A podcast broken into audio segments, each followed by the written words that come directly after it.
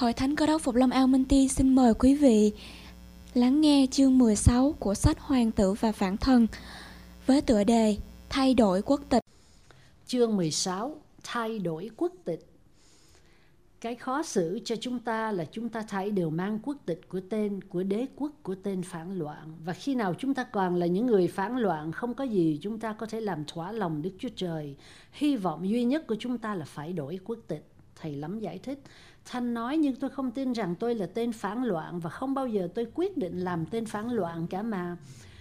Em nói đúng, nhưng đằng này em đã ra đời là một tên phản loạn đó Thanh. Em là con cháu của Adam và Eva là những người phản nghịch đầu tiên ở trên đất này. Mọi con cái của họ sinh ra đều phản nghịch cả. vị hoàng tử có thể lên án chúng ta tất cả như hầu hết các quốc gia thi hành với những người phản loạn. Nhưng Ngài không làm vậy. Với tình yêu, Ngài đã lập cho chúng ta con đường giải thoát và đổi quốc tịch của mình.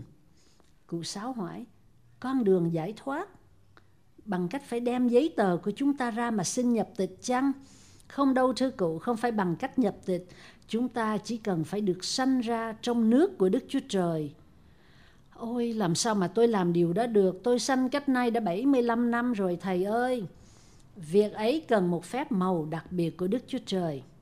Một lần nọ, Đức Chúa Giêsu nói chuyện với một người vào tuổi của cụ, thì người, thì ngài nếu nói rằng, nếu một người chẳng sanh lại thì không thể thấy được nước Đức Chúa Trời ở văn đoạn 3 câu 3. Cụ thấy chưa? Chúng ta đã quá ác đến Đức Chúa Trời không thể cải cách chúng ta được. Ngài phải tái tạo chúng ta để thành một người mới. Vậy nếu ai ở trong đấng Christ thì nấy là người được dựng nên mới, còn những sự cũ đã qua đi, này mọi sự đều trở nên mới. 2 Corinto đoạn 5 câu 17. Trung hỏi, tại sao Ngài không cải cách chúng ta được? Tôi nghĩ Ngài sẽ phải làm được chứ.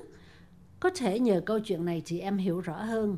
Ngày xưa có một con cọp muốn trở thành con bò. Nó nghĩ rằng bò là giống hiền lành, kiên nhẫn và làm việc nhiều. Mình cố thành con bò. Cho nên con cọp đến ăn cỏ với con bò. Ăn cỏ một ít lâu nó đâm chán. Nó nhìn thấy con bò con kế bên mới mập béo và ngon lành làm sao. Nó chảy nước bọt, đập đuôi qua lại và nhảy vồ con bò con bất hạnh kia. No bụng rồi con cọp nằm nghỉ. Khi ngó quanh quất nó thấy mấy con bò khác bỏ chạy đâu mất cả. Bây giờ nó mới bắt đầu than trách. Tại sao mình làm vậy? Mình muốn trở nên hiền lành như con bò kia mà. Mẹ nó đáp. Con ơi, mẹ biết tại sao con làm như vậy rồi. Vì con là con cọp. Nếu con muốn như con bò, con phải là con bò mới được. Cũng một cách đó, người phản nghịch không thể nào tử tế được khi vẫn còn là người phản nghịch. Người phải được sanh lại trước khi có thể vâng lời Đức Chúa Trời. Thanh nói tôi vẫn chưa tin rằng chúng ta thảy đều xấu xa như thầy nói đâu. Tôi nghĩ nếu tôi là con người tốt, con người có luân lý thì cuộc đời về sau sẽ sáng tươi. Và nếu có thiên đàng thì tôi chắc rằng người ta sẽ cho tôi vào. Được rồi Thanh, bây giờ chúng ta hãy nghĩ đến việc ấy. Thí dụ, ông Luân Lý là người ngoại quốc đến sống ở Việt Nam. Ông ta không vào nước theo lối thường tình mà bằng cách vượt biên giới. Ông ta nghĩ có sao đâu, vì tôi là người tốt, một người luân lý mà. Một hôm khi đi dạo phố, viên cảnh sát thổi còi, gọi lại hỏi, ông có phải là người Việt Nam không? Ông trả lời, tôi là người thiện, là người có luân lý. Cảnh sát nói tôi bất cần ông là ai, làm ơn cho xem giấy thông hành hoặc thẻ căn cước. Tại sao tôi phải cần thẻ căn cước? Tôi không hề làm phiền ai cả. Tôi đã nói với ông rồi, tôi là con người thiện. Này ông, bộ ông không biết rằng nếu không có giấy chứng nhận của chính phủ thì ông không thể ở trong xứ này không? Thôi, về bóp cho rồi. Và ông luân lý gặp rắc rối to. Các bạn ơi, các bạn thấy đều là khách lạ trong nước Đức Chúa Trời. Nhưng còn hại hơn thế nữa vì các bạn là những người phản nghịch, là kẻ thù của Đức Chúa Trời. Không thể nào Ngài để các bạn vào nước Ngài nếu các bạn không thành công dân của nước Ngài. Và chỉ có một cách để thành công dân nước Chúa mà thôi là phải sanh lại. Được rồi, cụ Sáu nói chúng tôi cần phải sanh lại nhưng mà làm sao, bằng cách nào? Chính Chúa đã làm việc ấy thưa cụ. Nếu chúng ta để cho Ngài làm, chúng ta đến với Ngài như tên phản nghịch tội ác và phá bỏ luật pháp Ngài và bị lên án tử. Và đây là điều Ngài sẽ làm cho chúng ta. Trước hết, Ngài tha tội cho ta. Còn nếu chúng ta xưng tội mình thì Ngài là thần tín công bình để tha tội cho chúng ta và làm cho chúng ta sạch mọi điều gian ác. Ở trong gian thứ nhất, đoạn 1 câu 9. Trọn bản ghi chép tội trạng và phạm pháp của chúng ta đều làm cho chúng ta đầy hối hận và sợ hãi. Ngài tha sạch hết. Nhưng không phải chỉ có như vậy thôi đâu. Ngài không để trang sách trống không đâu. Ngài ghi chép trên đó mọi sự tốt lành của Ngài. Khi Đức Chúa Trời nhìn đến bản hồ sơ của ta, Đức Chúa Trời không còn thấy tội lỗi nữa mà chỉ thấy sự công bình do chính con Ngài mà thôi. Cụ trưởng ấp nói điều ấy thiệt là tốt lành khó mà tin nổi. Có thể nào Ngài thật ban cho chúng ta sự công bình của Ngài không? Hoàng tử không bắt phải mua chuộc bằng cách nào đó sao? Thưa cụ, không phải mua chuộc gì cả. Kinh Thánh đã nói rõ vậy. Vả ấy là nhờ ân điển bởi đức tin mà anh em được cứu. Điều đó không phải đến từ anh em, bèn là sự ban cho của Đức Chúa Trời. Ấy chẳng phải bởi việc làm đâu, hầu cho không ai khoe mình ở trong Epheso đoạn 2 câu 8 câu 9. Sự công bình của Đức Chúa Giêsu là quà tặng không cho chúng ta, nhưng đối với Ngài nó đắt giá biết chừng nào, nó đáng giá bằng tất cả những gì Ngài có, ngay đến sự sống của Ngài. Thật ra Ngài phải thay đổi địa vị với chúng ta để ban cho chúng ta món quà ấy. Ở trong sách hy vọng muôn đời. Có nói, đấng Christ đã bị đối xử như cách chúng ta đáng phải bị, hầu cho chúng ta được tiếp đãi như ngài đáng làm vậy.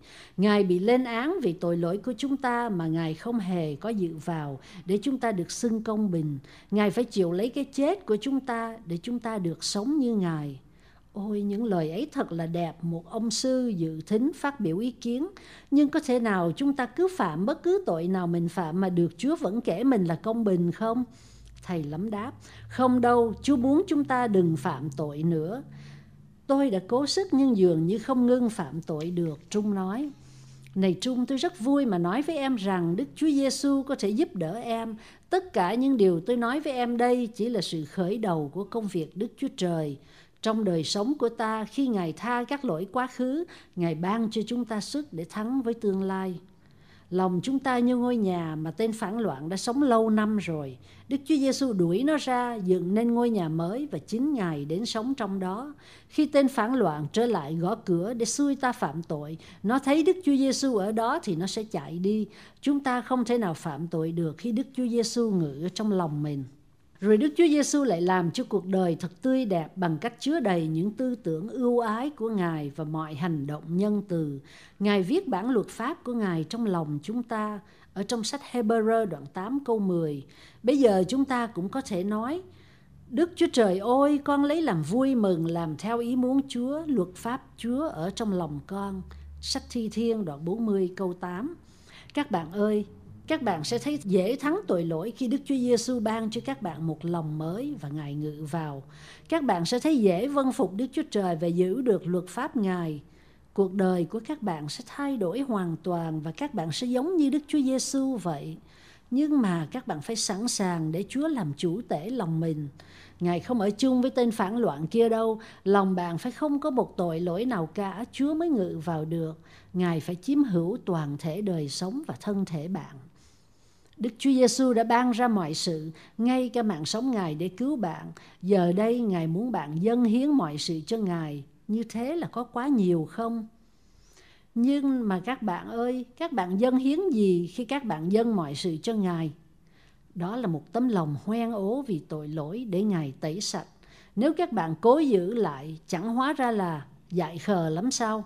Các bạn không mất gì cả để được mọi sự bằng cách đổi tâm lòng cũ của mình nên mới. Các bạn ơi, tôi muốn các bạn quyết định dâng lòng mình cho Chúa Giêsu. Nếu quyết định vậy, các bạn khá không muốn đứng lên mà tuyên bố cho mọi người sao? Chẳng chút do dự, ông ba và đứa con trai là Trung tiến lên đứng bên cạnh thầy lắm. Thanh muốn đứng lên nhưng có một cuộc giao tranh ác liệt đang diễn ra trong lòng nó. Có một tiếng độc hại nói nhỏ với nó chắc ngày này đây cậu mới cần thay đổi chứ không phải bây giờ đâu. Từ từ, hãy thử qua mọi khoái lạc của đời trước đã. Hãy hưởng thụ đi khi còn trẻ, hãy đợi đến gần lớn tuổi rồi. Lúc đó thay đổi chẳng sao thầy lắm vẫn khẩn khoản. Hãy đến các bạn ơi các bạn đang chờ đợi lâu chừng nào thì càng khó chừng nấy. Mỗi lần chúa gọi mà các bạn chống trả lại tức là tên phản loạn càng nắm giữ các bạn chặt hơn đó.